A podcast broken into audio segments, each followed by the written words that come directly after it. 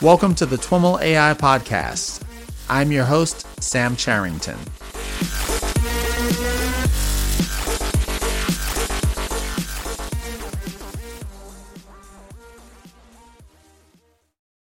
All right, everyone. I am here with Rumman Chowdhury. Rumman is a managing director and global lead of responsible AI at Accenture. Rumman, welcome to the TWIML AI podcast.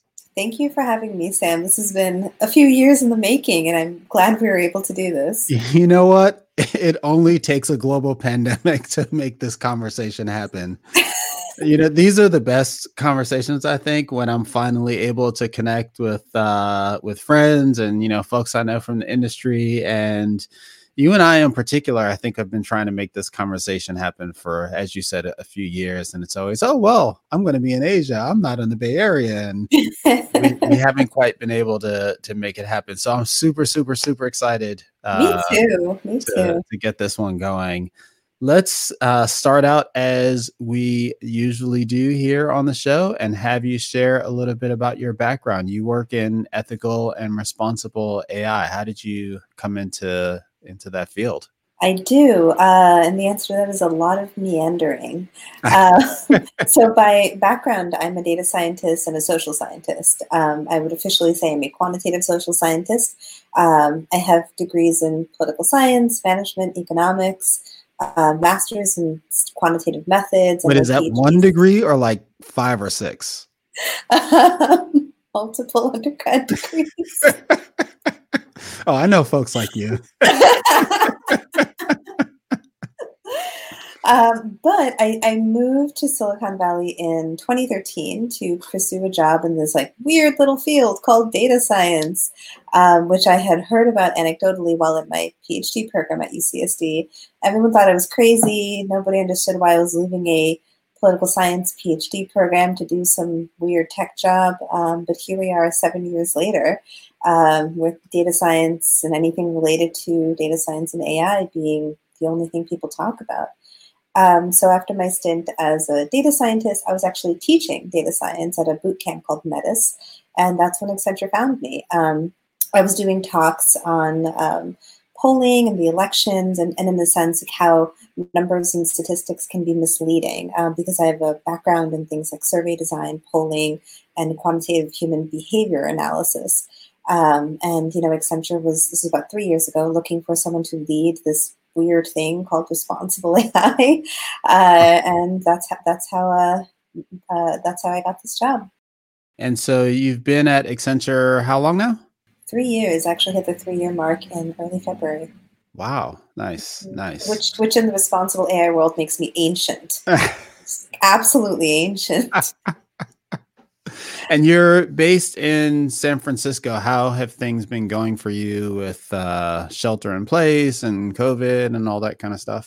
Yeah, I mean, fortunately, San Francisco had a really good response, and people, you know, stayed at home, and they more or less have been listening. Uh, I think everyone's just getting a little bit antsy, so I see more and more people out, although people are still being careful. Fortunately, it's been pretty quiet. I live in Mission Bay, which is near the UCSF hospitals, um, and you know, it hasn't been that bad. Uh, I though, fortunately I live in a really walkable neighborhood. There's parks nearby, etc. So it hasn't been overly unpleasant. I just think this is also the shortest, uh, sorry, the longest amount of time I've ever spent uh, not flying somewhere in the uh-huh. past few years. So it's kind of been nice. Yeah, I've commented to to in fact just earlier today. Like by this time on a normal year, I'd have been probably to half a dozen at least mm-hmm. conferences. Mm-hmm. You know, mm-hmm. if not if not a dozen. It's and you probably would have been around the world a couple times. oh, for sure.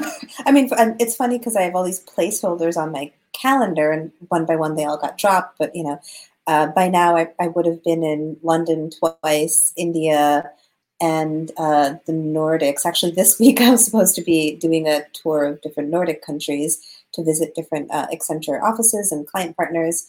And then in a month, I was supposed to be in Atlanta, uh, I still have this thing in Singapore that apparently is still on the calendar for August, but I think they're being ambitious at this point. Uh-huh. Um, but you know, uh, it's nice to be home. You know, it's nice to be around my my pets and organize my apartment and do all those things that one does not get to do. Nice. So, what are you up to at uh, there at Accenture? You know, mm-hmm. in responsible AI. What does that What does that mean? What is Accenture's role in responsible AI, and and how do you help uh, fulfill that? Yeah, so I have a I have a really interesting and still unique job, although I hope that there will be more jobs that are like mine. Um, my job is to actually provide and create practical client solutions around responsible and ethical use of artificial intelligence, and this can mean anything from data ethics to the uh, unpacking of the black box, as a lot of people call it, or just understandability in models, um, even to like the, the strategic organizational structure of companies and, and how do you create a governance infrastructure. Um, and it's been really fascinating because, as I said, like I got this job through meandering, but uh, what's fascinating is is in this job I use every degree I've ever had, every part of my brain. Um, so you know, while I do have to tap into my data science skills and think about model explainability, interpretability, different ways of doing data assessments, etc.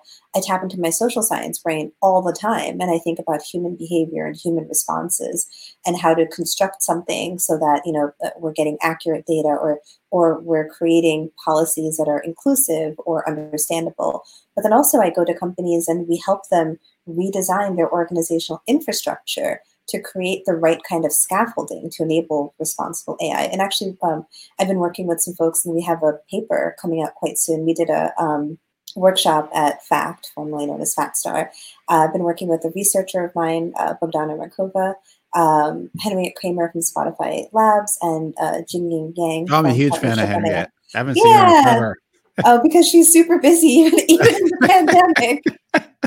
See another conversation just like this. Oh, maybe yeah. I should reach out to her and say, "Hey, you, uh, you know, you non-pandemic busy or something."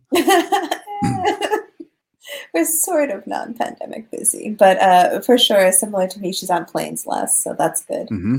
Um, but yeah, so we so part of my job is the technical deployment, and there's a big there's a part of it that's also about the organizational structure and the strategic deployment because a big part of the public simply understanding what you're doing with AI is to uh, improve how we communicate what this technology can and cannot do because there's a lot of hype, there's a lot of noise, and frankly, there's a lot of backlash to the hype. There's even ethics hype now, frankly. Mm-hmm. And so I apologize. I got excited when you said Henriette. What was the paper about? You're like, who paper? What? Henriette. um, no, it's fine. So the paper was really interesting because we're we're at this phase in responsible AI or ethics where there are principles, like there's so many principles, we're drowning in principles, right? Uh, Algorithm Watch keeps this database. I think right now they have 150 plus principles of AI and ethics from organizations like the OECD down to companies like Telefonica or even Accenture. Uh, um, and when and you it, say 150 principles, are these 150 kind of published frameworks by mm-hmm. some group or company or 150 yep. if you want to be ethical you need to do things 1 through 150 ah got it uh, no so 150 different sets of principles so different okay. organizations that have come up but to your point interestingly there have been uh, a few papers trying to understand what are common themes across principles. So, like a meta analysis. So, Anna Jobin has one, Luciano Floridi and Josh Cowls have another. And there are some themes that are pretty common. I can't remember them all off the top of my head, but stuff like non malfeasance, and uh, you know, you know, there's like sort of five or six common themes um, that Floridi and Cowls find. So it's it's interesting. So to your point, everyone's talking about it, but there are common themes to it in general. And the big thing now is how do we drive principles into action? How do we do stuff with this?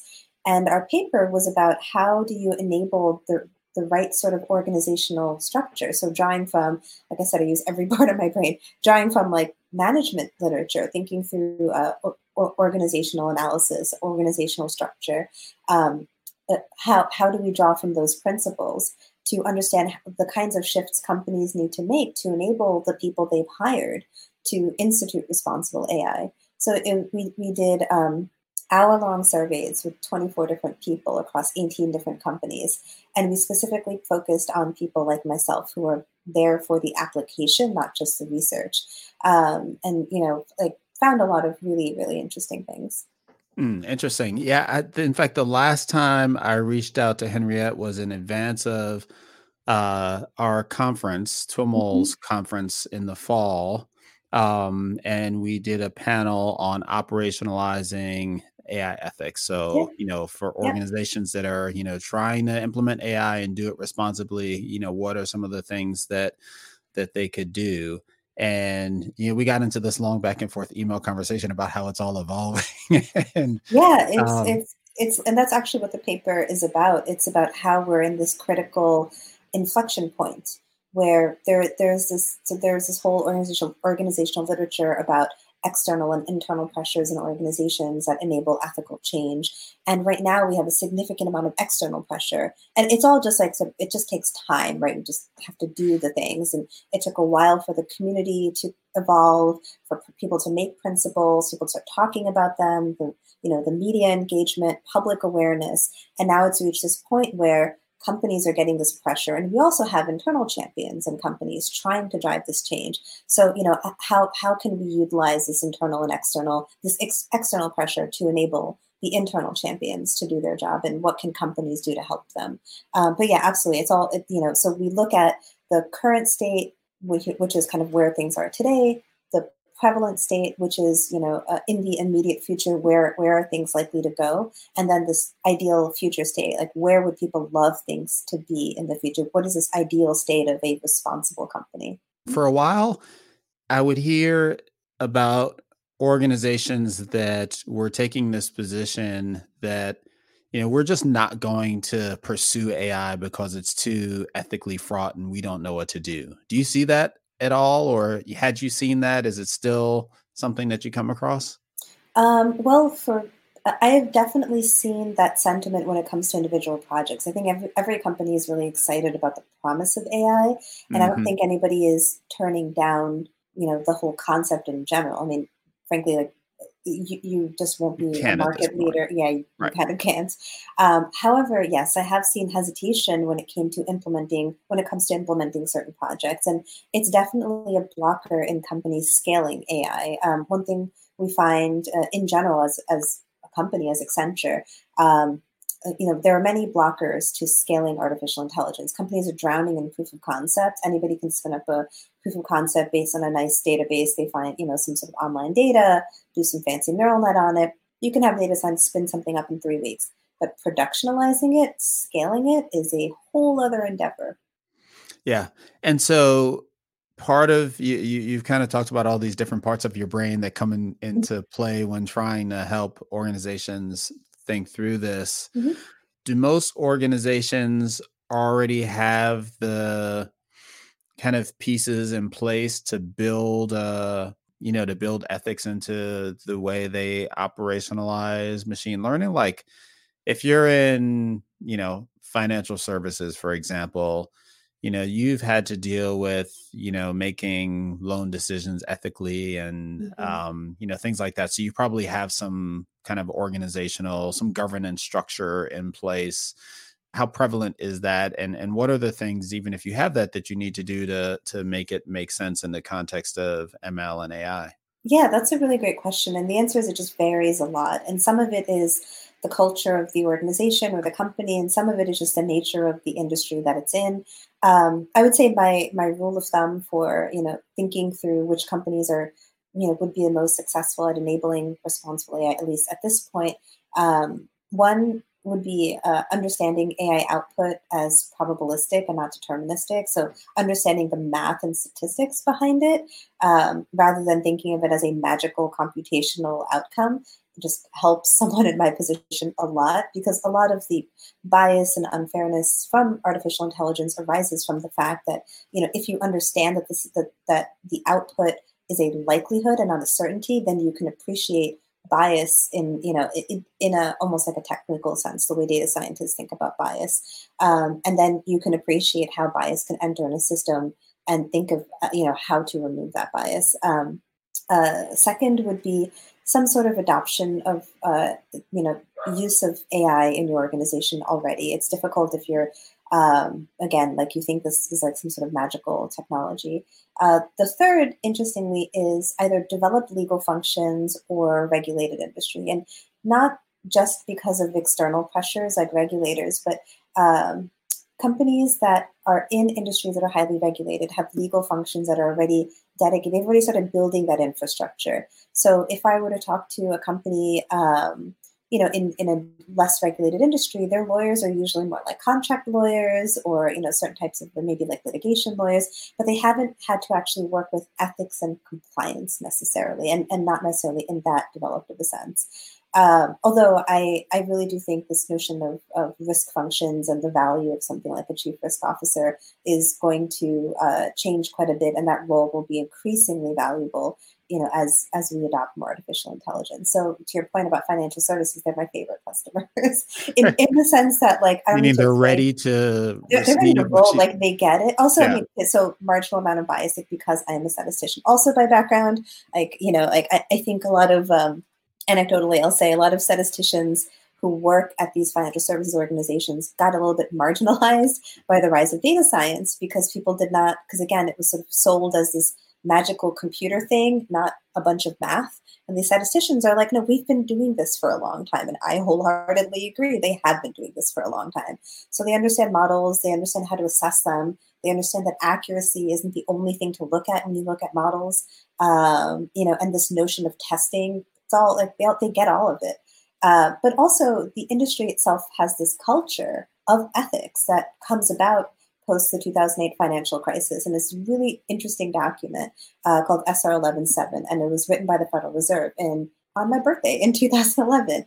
And if you were to read that document, you would be like, it, it reads as if like someone like you or me wrote this today about the issues with models, the need for ethical use, um, irresponsible use of data, and appropriate use of models. It's fascinating because they were thinking about this 10 years ago, and there's, there's a lot we can learn. And certainly, artificial intelligence introduces new challenges, but the building blocks are there. But it, and it's probably the most robust in financial services than anywhere else. Hmm.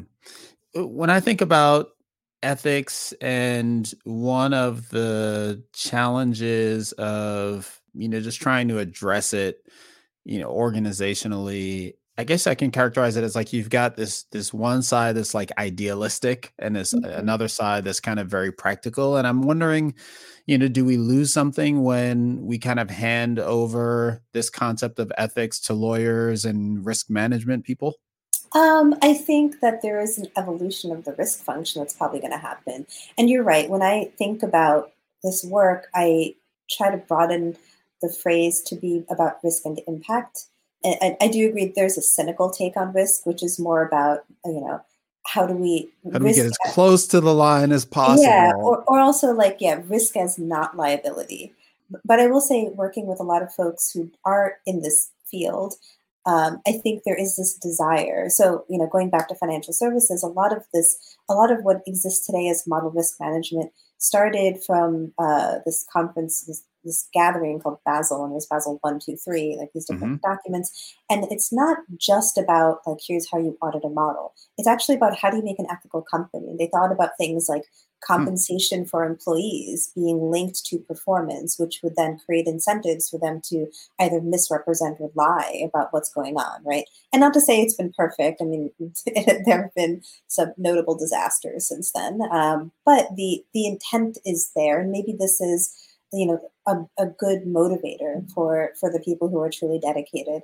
Um, but you're right. I, I, I, like to expand the language to move beyond risk to impact. I think impact is more proactive i think impact uh, thinks more broadly and impact also isn't focused on like how do we shift the liability from me to someone else because theoretically in a pure risk function i can just say like well my organization's risk is x and if that person's absorbing the risk, then my risk is lowered. That doesn't mean that people didn't get harmed. It just means I'm not being sued, right?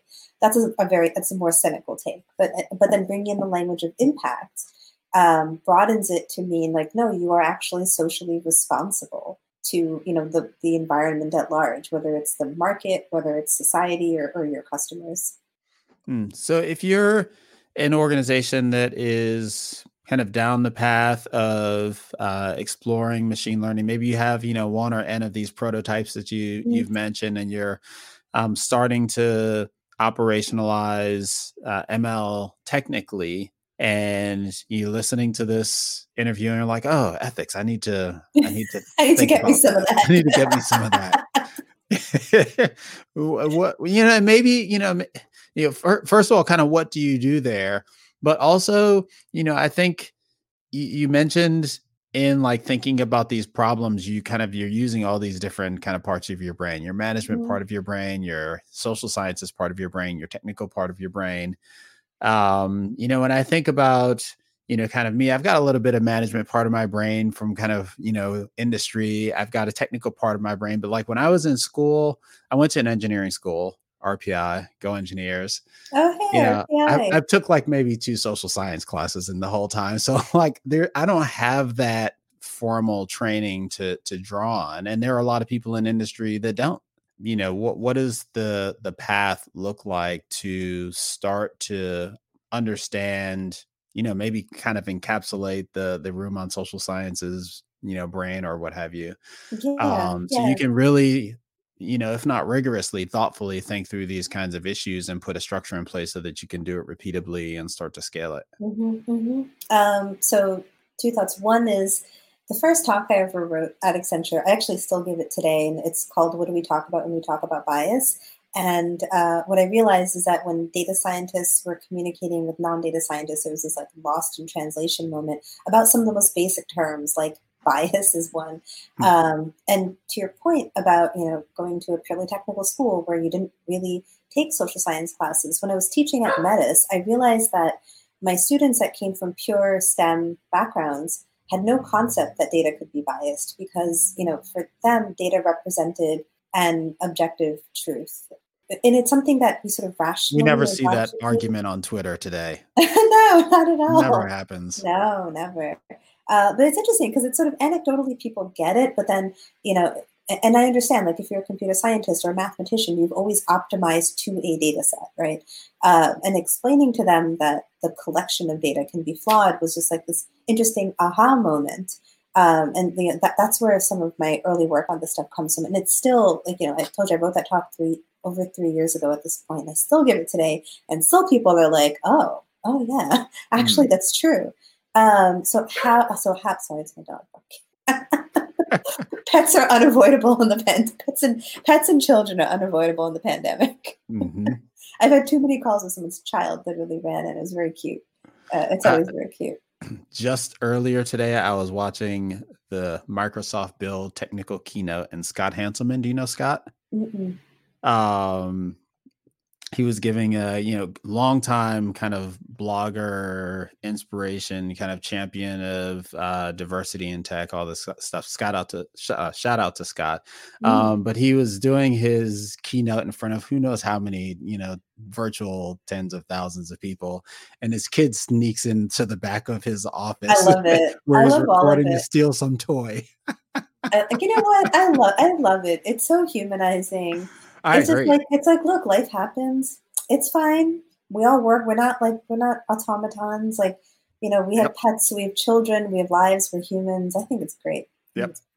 Um, but but to, back to your question, um, if, if, I were if I could reconstruct the world, um, I think data science, much like quantitative finance, frankly, should actually have an arm called critical data science. That there should be people mm. trained in data science field in the art of critiquing data science models. I think it is way too complex, frankly, for an individual to just do as an add on to their everyday project. And mm-hmm. also, it's hard to have that level of objectivity when you're auditing your own work, right? Because everybody likes to think they did a good job, and maybe you did, maybe you didn't. And, you know, there are things you would miss. Um, so a large part of like what people are saying when they say how do we institute this, like a lot of folks call for things like red teams, drawing from like the way security works. Well, in order to do that, you kind of need these these this like third party of people, whether it's another organization or whether it's people within your organization, but they need to have this like specialized skill set of being able to like assess models for robustness in all sorts of ways, right?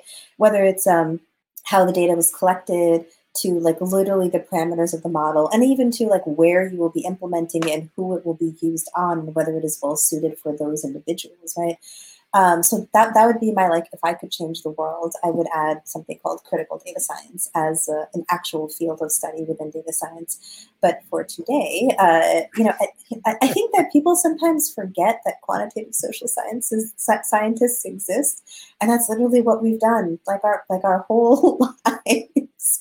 Uh, and and it was interesting when I first moved here. Like I got a lot of flack for not being a programmer. Uh, and I just did not like. I'm. I always like to say I'm not born of tech. Like I, yeah. I like my. I I'm, I was not built and created here. I was 33 when I moved here, so I wasn't like this young green kid like learning about how you know places should be. And I'm like, why it be so obsessed with programming? And it's just it, it, it's it, it's obviously a great skill to have, but for me, it was a means. It was one of many skills. I didn't necessarily think it was more valuable than other skills and this, this, sort of weird tiering of what's more or less valuable is very odd to me. Yeah yeah. Um, and then you know like it, it, it was interesting because it's you know you certainly get a lot of flack for being a social science scientist in this world. But you know now it's uh, it, it it's interesting because all of my quantitative social science skills come into play. So you know I, I think one is bring in more social scientists on your team. You would be amazed and surprised at our level of statistical and quantitative skill and abilities and our programming skills. We can do all of it. But you know, to be fair, like there's plenty of things engineers do that I can't do, right? And but the whole goal is to make this an interdisciplinary group. I actually don't think any one group or body can do this. Like I certainly personally cannot do all of it. It's supposed to be my job kind of at a high level, right? the more you dig into it, the more you realize how there's a role for everyone to play. So thinking through, you know, the the study that I did with like uh, Henriette and Jingying and, and Bobby, that's actually the answer. It's like the entire organization is responsible and everybody has their job to do. And I can appreciate how it's an extremely daunting task if you are a data scientist on a project. You know, there's always this literature of data scientists as if they're gods, as if like, you know, and I remember my first job as a data scientist, like, you're not a god. you're responding to someone else's demands.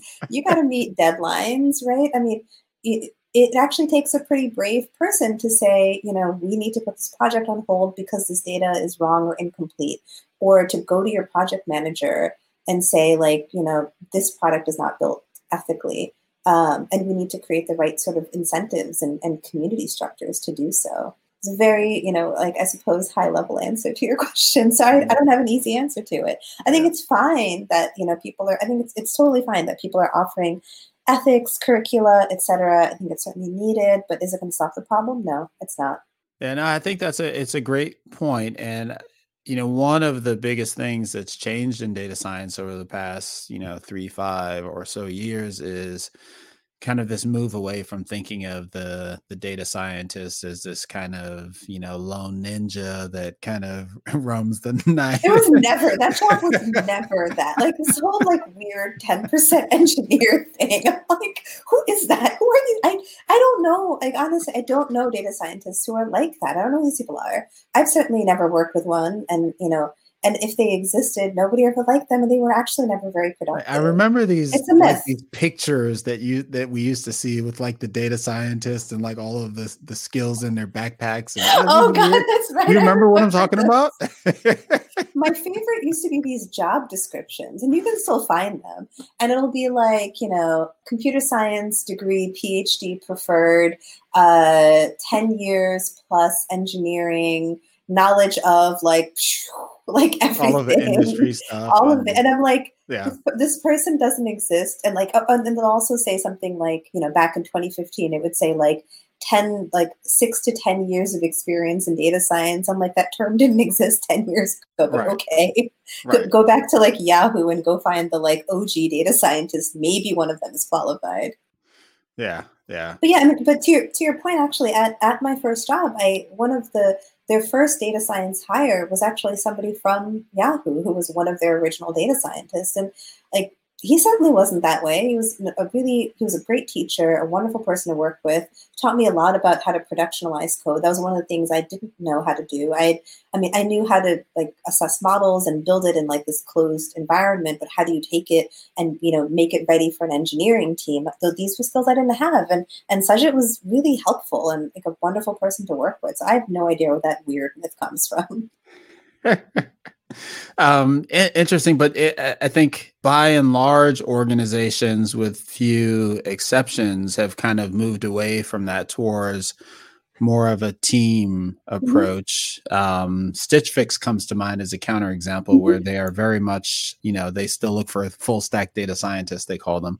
But in general, you know, I tend to see more of kind of a team approach that uh, has specialists. And I think to your point, you know, ethics or you know computational social science thinking or however we want to call it is a you know it's a complementary skill that belongs on that team as opposed to you know we have to you know make everyone social science ninjas in addition to being technical ninjas and deployment it's actually it's like so i guess the it's one of those things where the field just had to mature, right? Yeah. Uh, and it, the analogy that I always think of is like, remember the title webmaster from the 90s?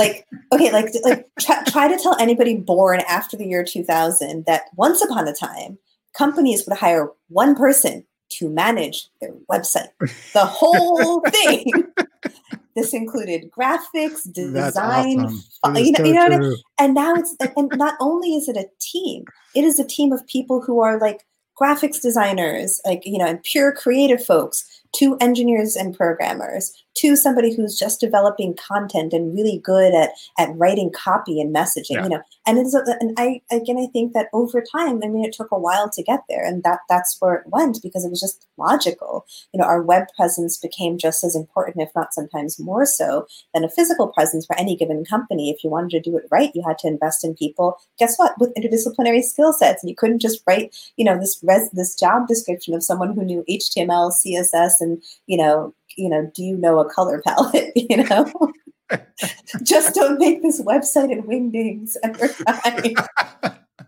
Comic Sans and Wingdings for the oh, win. Oh man!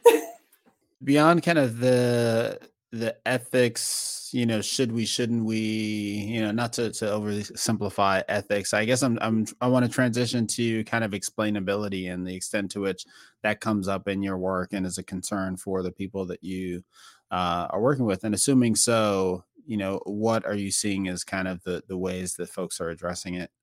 Yeah, it's interesting. So the notions of both explainability and transparency come about in part because of a lot of the legislation from the EU, so General Data Protection Regulation. Um, and it's been interesting to see how people interpret it. So, like another talk that I give is about both the notion of explainability and transparency. Um, and explain it like the idea of explaining just the concept of what it means to explain is really interesting right? So again like tapping into this other part of my brain. Uh, this is where i draw on like political philosophy and and you know governance and democracy right? So you know we want to create all this governance around ai um, and we want to like explain things right? But often explainability is this notion that i'm just going to tell you things uh, and somehow you're supposed to understand what i'm saying. So the, the idea would be like this panoptic like teacher in a lecture hall kind of thing. Like i'm standing in front of a room i'm putting up these lectures if you don't get it it's your fault and you got to figure it out. And and the so sometimes like our notion of explainability because we translate from data science to you know other fields whether it's a, a customer service representative or a loan officer or a judge, right? These are other people who have no interest or skills or abilities in our field, same way we don't have any interest, skill, or ability in their mm-hmm. fields, right? So, what are we like? How are we explaining things? And, and you know, I suppose a more concrete technical example I use is the the end user license agreement. So, you know, we've all gone through. We update our OS, and then we get this like long legalese document, which none of us read. And even if we sat down and read it, we would not understand it because it's written by lawyers for lawyers. Right. Um, so fully explained, completely explained, not at all understood. Mm-hmm. And often when I think about explainability, I think about the notion of understanding and how, you know, if you're a good teacher, you're really focused on whether or not your students have understood what you've said, right? And, mm-hmm. and even if it means explaining it again or explaining it differently or, you know, you know, taking more effort to understand your audience rather than kind of just saying it the way you would say it. So that would be sort of the, the governance uh, component of it. And and even this notion of transparency, right? So similarly, transparency assumes that if I have a quote transparent process or a transparent model, that I that it's great, that's it, I'm done. Um, there's this, but then there's this assumption there that I can do something about it, and we're not. Oh, we're you know, all systems are inherently have a power dynamic Um, so if a massive tech corporation just says, by the way, we've changed our models to be like X, what are you or I or the average person be able, would, what would we be able to do? Nothing, right? Absolutely nothing. And this came up quite a bit thinking about like image, like facial recognition, image detection. Um, one pushback I would get from people, you know, on the use of facial recognition in stores, et cetera, to maybe like identify a shoplifter. None of that weird behavioral, you know, uh, like uh, behave. Uh, what is it like? The uh, affective computing stuff. I just mean like uh-huh. straight up like identifying someone from a video. And they Got would it. say, well, what's the difference between that and having a security guard? And I'm like, well, the difference is if there's a security guard and they've unfairly targeted me, I can ask who's your like I want to talk to your manager. I can call the company. I can actually take action. But if it is a image recognition system and it incorrectly maps my face to somebody else who was stealing, I actually have no agency. I have no form of redress. So I can have full transparency. I know there was facial recognition, I know it was used, but actually I don't have any agency. So this critical missing part of transparency is an agency but from like a, a, technical perspective, I think there's a lot of really cool stuff going on. Like I really love, um, a, a, you know, a, lot of the, ad, the, the way adversarial models are being used to understand model explainability. Um, there are a lot of the the mimic models, right, where you have this like uh, student teacher model. I think there's a lot of mm-hmm. really cool stuff going on there, and I'm I'm super excited to see more of it being used in production and like again going back to this notion of proof of concept versus production it's actually really hard to move some of the more advanced models in into a way where a big corporation or even like a medium-sized company could use it like they're conceptually really interesting but you know just like how long it takes to run one of those assessments is sometimes a, a deal breaker to run the model or an assessment of the model because of its um, lack of transparency? Uh, the complexity of an explainability model. Mm-hmm. So some, so for example, like some of the models on on counterfactual fairness would have to iterate across every single potential scenario that could happen with the data in order to compute uh, what would happen if someone's gender was switched from male to female, right? Um, those things take a while. Uh, and maybe it works uh, if you have like 10 variables, 15 variables. It's really hard if you have like 300 variables. Mm. Mm-hmm. Um, what, uh, you know, what other interesting things are you seeing happening in the the field that will kind of you know are, are most likely to impact your customers, your clients. You know, the the you know, I think there's there's a lot of conversations happening in the field that kind of range in their practicality and, and pragmatism, and I'm mm-hmm. curious about the the more pragmatic side of that. Yeah, me too. what like so like I was saying, I started the shop three years ago. I used to have a slide on every single one of my decks, like every single one, I swear, because I just got so tired of it. Uh, I would start every talk by saying there are three things I don't talk about. Mm-hmm. And uh, my three things were Terminator, HAL, and Silicon Valley entrepreneurs saving the world. Uh, because at that time we had a rosier view of, oh, you know, but uh, I said every, because like I swear to God, if someone sucked me into the HAL conversation, I was going to lose my mind. Uh-huh. so, and, so, and so is that is that to say that uh, you know just kind of putting putting pause on the the previous question is that to mm-hmm. say that you don't get involved in like and uh, do your customers even care about like the AI safety kinds of questions and um, like paperclip maximizing kinds of questions? Yeah, I mean, like maybe for like intellectual curiosity, sure. Right. And, and I, the, I think- the paperclip reference for those that are not following is a reference to uh, Peter Bostrom, and I'll we'll drop a uh, an analogy that he get, he gives, and we'll drop a link to my podcast with Peter uh, in the show notes. Oh, cool! You did a podcast, and that's really awesome. Yeah, cool. I'm pretty sure we talked about the paperclip thing too. I would be surprised if you didn't, but yeah, I mean, I, like, I, I, mean, I think yes, out of intellectual curiosity, sure, but I don't think I think we may actually slowly be moving into a scarier world than we were before, particularly with some of the uses of AI in human resources, which is interesting because it's not this like super sexy field of, oh yeah, you know, autonomous vehicles, da, da, da. The first field where we're actually addressing some of these like more existential ethical concerns has been in HR because of the rise of affective computing and this concept that you can somehow measure someone's uh, potential by their face or by their expressions or by their mannerisms. Mm-hmm. Um, and also, you know, and, and it's you know, in retrospect, it's actually not surprising because in when we hire somebody, it is such a, a nebulous and difficult to quantify factor that we hire people on, right? Like sometimes mm-hmm. it's likability, frankly, right?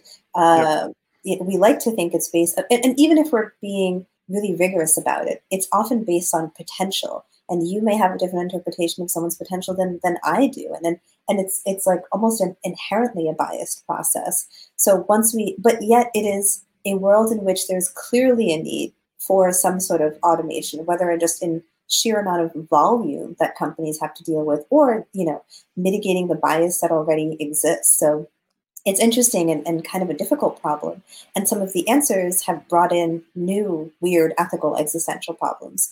Uh, but in general uh, no not really Thank goodness. I mean, well, and I say that because not that I'm not interested in the philosophical conversations, but sometimes it detracts from the. it, it is a way of avoiding the actual problems that exist. Right, right. right. Which are, by the way, none of these are new problems. These are problems that people have, you know, the, first thing you realize in any of these ethical conversations about AI is that these are the same problems that have existed in society. They're just uh, maybe more shoved in our face because they can happen faster and at scale. Right. Right. So I don't remember the previous question, so we'll just keep going with this HR thing. Um, and that's an example of I think there are, you know, there there are I think a range of reactions to ideas like AI and machine learning assisted hiring and um, you know computer vision as a kind of broad class of um, applications and you see reactions ranging from you know the you know the technology is just a hammer the hammer didn't kill anyone it was the person that used the hammer that killed someone to you know the technology is um you know the root of the evil and we should not use you know technology x for problem y Right. Um, and I'm curious how you, you know, both how you personally kind of parse those kinds of arguments and also how you lead folks through a process to figure out, you know, what makes sense for them. Mm-hmm. This is why I really like talking to my lawyer friends. Seriously, I, I've no, I've actually learned a lot from from legal people. Whether it's like I thought you were about to run into a disclosure. no, no, no. as, as in, like you know, the, these are these are actually questions that you know they've thought of so mm, the big mm-hmm. question is always who has the liability uh, and, and in some sense when someone says oh technology is just the hammer da da da uh, they're kind of saying like technology is not liable right or, and to, or i'm not right. liable right. right. or yes or the oh, you know or i'm just the engineer like i'm not liable etc right. um, and, and it's it is an interesting conundrum uh, even from like a, a a legal liability perspective. Like, okay, I think we can more or less agree that we can't hold an AI or a model liable. Um, so, fine. Is it the data scientist? Is it the company? And if so, who at the company? Um, and that's not really a solved problem. Uh, I, I, think there was a lot of discussion around the Uber self driving car incident, right? Where the Uber self driving car hit this woman on the road, mm-hmm. and there was this like hot potato of who's liable. So, it turned out that the instruments had been tuned in a particular way that it didn't actually see her or it didn't pick her up as like a uh, like a like an object moving that it should avoid. If it were tuned a different way, it could have, by the way. So I think that's a really interesting point. Um, I know at one point they were talking about how well the woman driving, who was the like the test driver, should have been paying better attention. Uh, but you know, one can make a pretty easy argument that if you're in an autonomous vehicle, it's really hard to be constantly paying test attention. Designed for failure yeah and just to have the level of like quick response and reaction that you need to if you're you know you can't be on alert when you're not doing anything for hours at a time. So you know um and i actually don't know where that where that netted so uh, mm-hmm. I'd, I'd be curious. Um but on you know on on the other end like just just thinking about um like you know like this the notion of technology being neutral like i it's just it's such a again the social science such a silly concept uh because everything we build is imbued with our values just literally just by creating something because we built it in a way just to solve a problem and sometimes I, I like to use you know maybe non-values laden examples i think people get very em- emotionally polarized one way or the other mm-hmm. and I'll, I'll, give you a really good example and, in like how i i thought about this myself. So I was in the Nordics in January and I had to go to this event and I was using like whatever maps on my phone, right? And I go outside and it's like, I like negative 30 or some insane temperature, right? And like in two minutes, my phone completely breaks. Like it dies. Like I'm watching the battery go wow. to zero and it dies. And I'm like, what's going on? And then I go to the event I'm going to, and I'm like, hey, something's wrong with my phone. I'm really sorry, I'm late. Da, da, da. And they're like, oh, yeah, yeah, that happens. Apparently, uh, at certain at, at, a particular temperature and below that temperature, uh, smartphone batteries die. And mm-hmm. all you have to do, so they all, everybody has their own solutions for it. Like they have little like they stick them in their mittens or whatever. Or um, and then also you, you just need to recharge it for a few minutes and it brings your battery back to full power. And i thought that was really interesting because i'm like you know that that to me doesn't sound like an intractable problem. Um, but uh, if I were developing this technology in Cupertino, California, uh, where it is never below 30 degrees, I probably wouldn't see that. I probably would never have thought of that problem uh, as you know something I would address. And I thought it was interesting that like I have a watch that knows what kind of swim stroke I'm doing, whether it's a backstroke or a butterfly or a you know freestyle or whatever. Mm-hmm. But my my phone, the like this phone for uh, a significant population of the world, completely freezes in in a temperature that's actually not very unusual for where they are. And you know all that is to say, like everything we build has values. We choose to prioritize certain things over others. So it's odd to say that like it's it's fundamentally like not values driven mm-hmm. um, and you know it, it's and, and, yes there are parallels to be made with like you know the the the creation of the of, uh, nuclear energy, et cetera, right? A lot of people use the Manhattan Project um, when thinking about things like liability or responsibility. But ultimately, you know, it, it is our responsibility because we do make these things, right? And and the things that we make are taken and used by people. And yes, we can't control how everyone's going to use what we've built. Uh, but I do think creating a culture of responsibility is absolutely critical and necessary. I'm trying to think through whether that answered my question at all. Or not. It did not. uh, right. well, and uh, you know, and, and, and I think there's an argument that you know you live in a domain to which there aren't answers to you know yeah. answers the way you know that you know there may be answers to questions that uh you know engineers might yeah know, and, find and, and and i think sometimes it's fine like i, I think the the act of interrogation the act of understanding is mm-hmm. like is actually sometimes which the thing that brings you to where you want to be. Because a lot of these things are like personal choices right? Personal yeah. values. Um, and sometimes it's it's hard to have these conversations because they do end up being values laden. Um, so we did this survey about a year ago at accenture called the gray area survey. Mm. and rather than ask these like really obvious questions like should the ai kill person a or b? They were like kind of um, uh, something that was a lot more difficult to answer. So one uh, you know one that I think was interesting was, you know, are companies responsible for not having surge pricing if there is a potential threat of a disaster? And that actually happened to me because I was in London and uh, it was crazy. I was like walking down Bond Street and then all of a sudden this flood of people come running at me. And it turns out that there like they, there was a scare where they thought there was somebody with a gun. Turned out to not be. But then none of us could leave because everyone was trying to get a car, and uh, prices for like Ubers, etc., were like absolutely insane. It's yeah. like three hundred pounds, right? Um, but then that leads to the question: like, is is it a company's responsibility to to you know make their models such that if there's a threat of a an attack that you know they don't have surge? Is that unsafe? Is that unfair? I don't know what the answer is to that, right?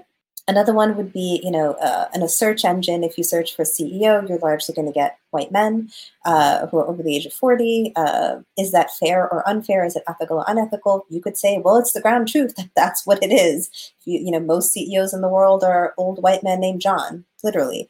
Um, but or there's certainly an argument to be made that you know just because you're searching CEO doesn't necessarily mean you have to be told a biased truth, and maybe it can be more as maybe we can show images of people who are CEOs who don't fit that singular mold. And and again, that's a values solution. That that's not like there is no right answer to some of these things. And I think part of it's actually being comfortable with the fact that there are no single answers to a lot of these questions. Yeah, yeah, yeah. I think the example that was maybe floating around in the back of my mind was the uh, I forget the name of the individual, but one of the developers of YOLO, which is a object detection library, announced uh, on Twitter, "Hey, this computer vision thing is scary. I'm out of here." Mm-hmm. Um, and it was a right. It was a. It was really. It was that's powerful. Yeah.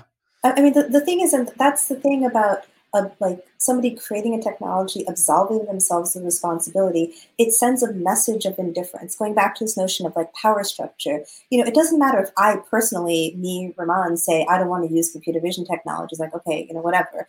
But if the person who literally created it says, you know what, like, this is not something I can like be behind anymore, and I'm horrified by how this has been used, that is such a powerful message to send, you know, and, and, and it's very clear that something needs to be done.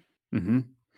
And so, you know, with something like that as kind of background or context, like how do you walk through, you know, personally where you draw the line, or you know, say you're an engineer at place X. You know, is, is there an answer for? You know where I'm going. You've had this conversation yeah, yeah, hundreds yeah. times. Yeah, like, is it just like you know go off on a mountain and like you know sit in the position and, like, it's tough and like actually i had like a bit of a like an existential crisis last year and thinking through exactly these decisions mm. right um, you know one can arrive at the at the conclusion that inherently all capitalism is evil right? You mm-hmm. know this notion that there's no such thing as an ethical company.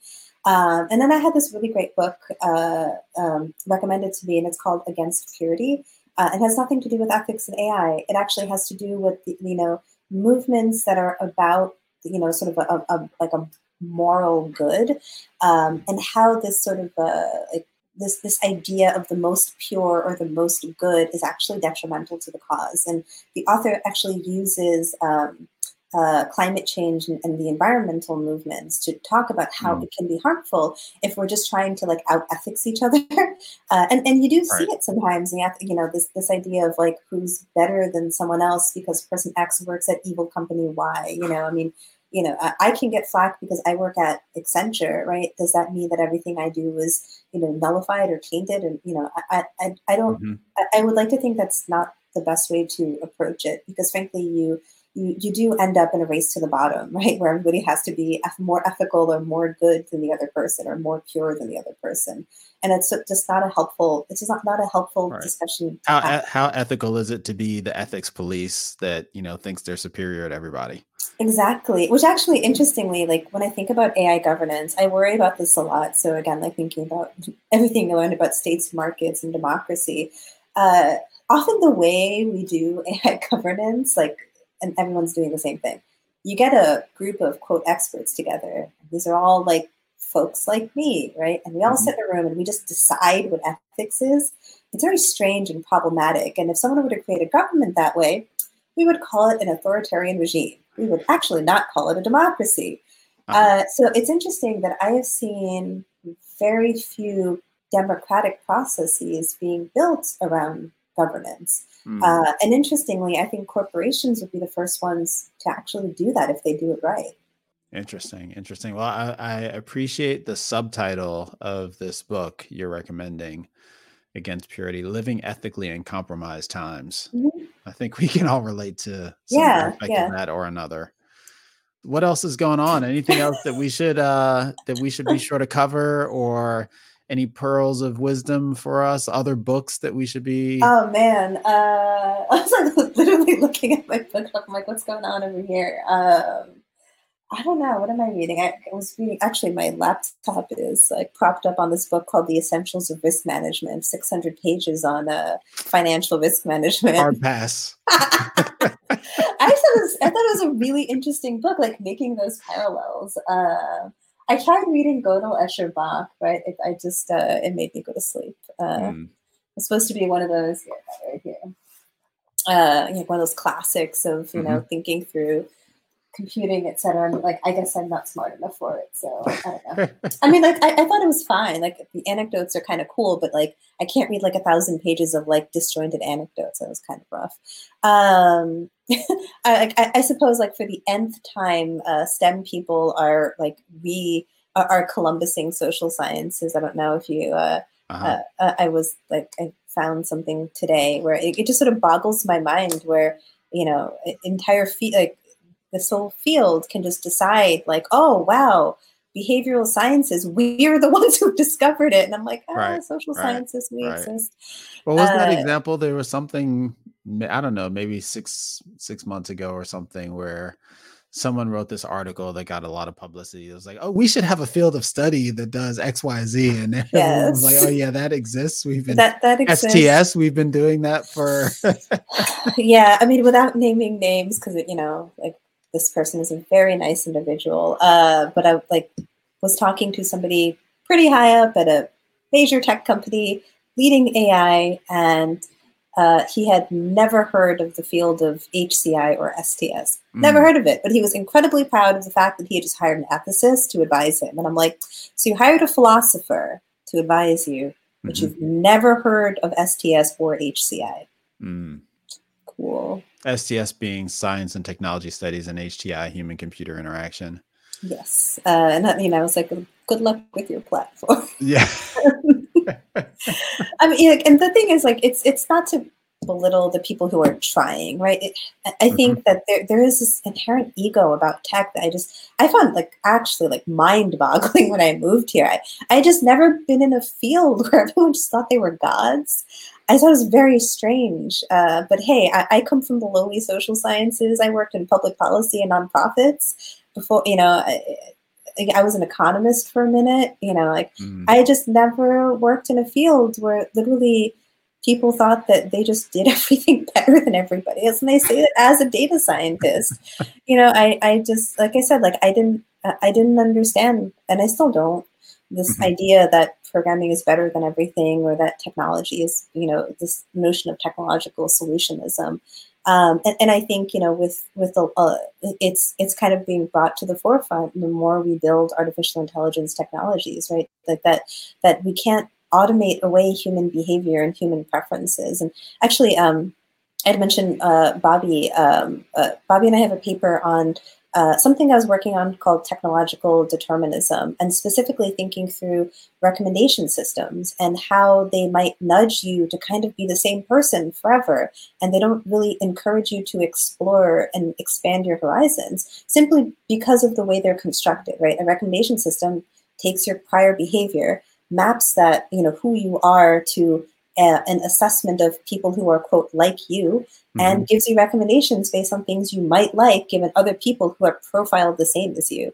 yeah. that to me is actually kind of scary um, yeah. and, and a lot of conversation around this in the context of uh, you know it actually the the it, it, it this conversation gets more prevalent kind of every kind of political you know election cycle right as we start talking about filter bubbles and and yeah. things like that and monocultures and yeah i mean f- filter bubbles are, are kind of a more extreme example but i'm even thinking of like i don't know I, I think a lot like i i fortunately went to college and did all my stupid things uh, before these ways existed of tracking and tracing mm-hmm. god forbid there be a facebook when i was in college or here that would not be good uh, but I wonder about these kids, you know, but in college, you know, back in the olden times, uh, was an interesting way to sort of reinvent yourself, right? To think of yourself mm. as like, just get like a fresh start.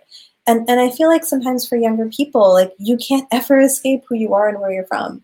Uh, and you can't ever be someone else or think of the world in a different way, right? Because like you're, you'll have this weird baggage, this technological baggage with you forever. Mm-hmm. Um, and, and I, I find that kind of sad. And I think about like how much I have changed and how much it's part of you know human nature to change over time. Like we're supposed to evolve. We're supposed to be weird and different. You know, I worry a lot about the homogeneity that comes with tech, um, and I wonder whether you know a social scientist or political scientist in the middle of her PhD program today could even possibly enter the field of data science, right? Because you know whether or not it's because these job ad platforms um, or these you know these NLP based engines that match uh, resumes with jobs would just not think I was qualified or didn't you know didn't know what I was doing. Or I just didn't fit someone's paradigm and I built my life and not fitting other people's paradigms. And I, I, I worry very much about like how people can still be individuals and be curious and just learn other things even though the internet has given us basically unlimited access to things. I wonder if, you know, in a sense, we may actually stifle all that possibility by thinking that like everything is this repeat cycle of behavior, that we can predict patterns and these patterns are deterministic. And I would say that like, you know, rule number one of quantitative social science is patterns exist in human behavior, right? Rule number two is just because a pattern exists doesn't mean an individual follows it. And I think rule number two hasn't really been arrived at yet in some of the fields that we're talking about. That seems like a good place to leave things. we'll leave you with the big questions. well, Rumman, it was wonderful catching up with you as always. We'll have yeah, to make sure to uh, do it more frequently. Yes, yes, absolutely. Thanks so much. Thank you very much for having me on, Sam. All right, everyone, that's our show for today. To learn more about today's guest or the topics mentioned in this interview, visit twimlai.com. Of course, if you like what you hear on the podcast, please subscribe, rate, and review the show on your favorite podcatcher. Thanks so much for listening, and catch you next time.